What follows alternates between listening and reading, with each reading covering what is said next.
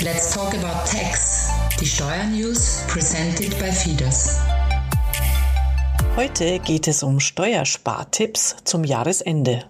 Hallo Jörg. Du, der Jahreswechsel steht vor der Tür und ich denke mal, da werdet ihr bestimmt oft gefragt, hey, liebe FIDAS Steuerberaterinnen und Steuerberater, was sind denn jetzt die besten Tipps, wie ich noch Steuern für das Jahr 2021 sparen kann? Und stellvertretend für alle Zuhörerinnen und Zuhörer entlocke ich dir jetzt deine Insider-Tipps. Hallo, liebe Angela. Du hast den Nagel auf den Kopf getroffen. Das ist zurzeit wirklich eine beliebte Frage. Ich habe dir mal meine fünf Top-Favoriten mitgebracht. Sehr gut, dann lass mal hören. Starten wir mit dem Klassiker Abschreibungen und geringwertige Wirtschaftsgüter, da sich hier seit dem vergangenen Jahr Entscheidendes getan hat. Für nach dem 30.06.2020 angeschaffte oder hergestellte Wirtschaftsgüter kann die Abschreibung mit einem unveränderlichen Prozentsatz von bis zu 30 Prozent vom jeweiligen Buchwert erfolgen, also eine degressive Abschreibung. Bei Inbetriebnahme Übernahme in der zweiten Jahreshälfte steht der Halbjahressatz zu. Gilt das für alle Wirtschaftsgüter? Wie immer im Leben gibt es auch Ausnahmen. Ausgenommen sind Gebäude, Kfz mit CO2-Emissionswerten von mehr als 0 Gramm, also alles andere als Elektroautos, gebrauchte Wirtschaftsgüter und gewisse unkörperliche Wirtschaftsgüter,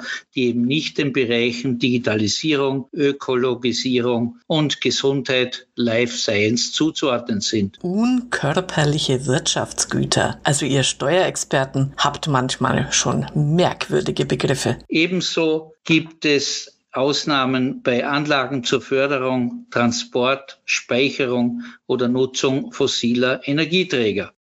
Das wollte ich vorhin schon fragen. Was hat es jetzt mit dem Degressiv auf sich? Die höhere Abschreibung zu Beginn der Nutzungsdauer führt also bei langlebigen Wirtschaftsgütern zu Liquiditätsvorteilen, da mit dem Höchstsatz von 30 Prozent, nach zwei Jahren bereits 51 Prozent und nach drei Jahren rund 66 Prozent abgeschrieben sind.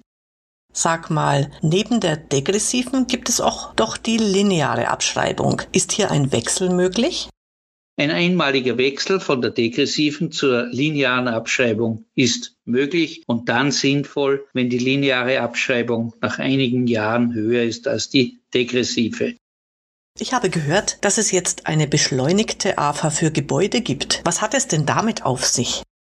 Für Gebäude, die nach dem 30.06.2020 angeschafft oder hergestellt worden sind, ist eine beschleunigte AFA vorgesehen. Der davor gültige Abschreibungsprozentsatz von Gebäuden beträgt ohne Nachweis der Nutzungsdauer 2,5 Prozent bzw. 1,5 Prozent bei für Wohnzwecken überlassene Gebäude. In dem Jahr, in dem die AFA erstmalig zu berücksichtigen ist, kann höchstens das Dreifache des bisher zulässigen Höchstsatzes, also 7 7,5 Prozent beziehungsweise 4,5 Prozent und im darauffolgenden Jahr höchstens das Zweifache, also 5 Prozent beziehungsweise 3 Prozent abgeschrieben werden. Oh Mann, Jörg, ich glaube, das muss ich mir im Replay noch ein paar Mal anhören. Ich bin immer wieder verblüfft, wie ihr Steuerfachleute euch so viele Zahlen merken könnt. Ab dem zweitfolgenden Jahr erfolgt die Bemessung der AFA wie bisher. Zu beachten ist, Anschaffung oder Herstellung im zweiten Halbjahr ist auch der volle Jahres-AFA-Betrag aufwandswirksam. Ah, das wusste ich noch nicht. Da dachte ich doch glatt bis jetzt, dass das wie bei den anderen Wirtschaftsgütern läuft. So, und wie schaut es denn dieses Jahr mit den GWG aus? Denn das ist mal eine Abkürzung, die sogar mir geläufig ist.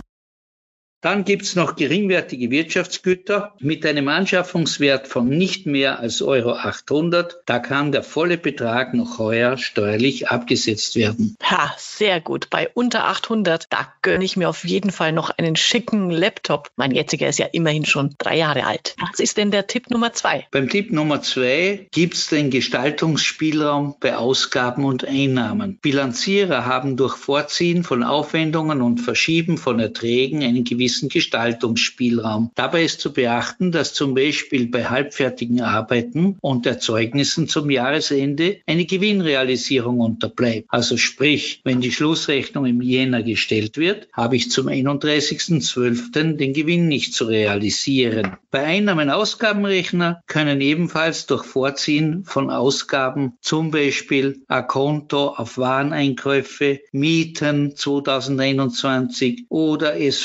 SVS-Beitragsnachzahlungen für das Jahr 2021 oder durch das Verschieben von Einnahmen ihre Einkünfte steuern. Dabei ist aber zu beachten, dass regelmäßig wiederkehrende Einnahmen und Ausgaben, also die 15 Tage vor oder nach dem Jahresende bezahlt werden, dem Jahr zuzurechnen sind, zu dem sie wirtschaftlich gehören. Oh, wieder was gelernt. Das mit den 15 Tagen ist mir neu. Also danke für den Hinweis. So, das war Tipp 1 und 2. Tipp 3 bis 5 hören Sie in der nächsten Episode.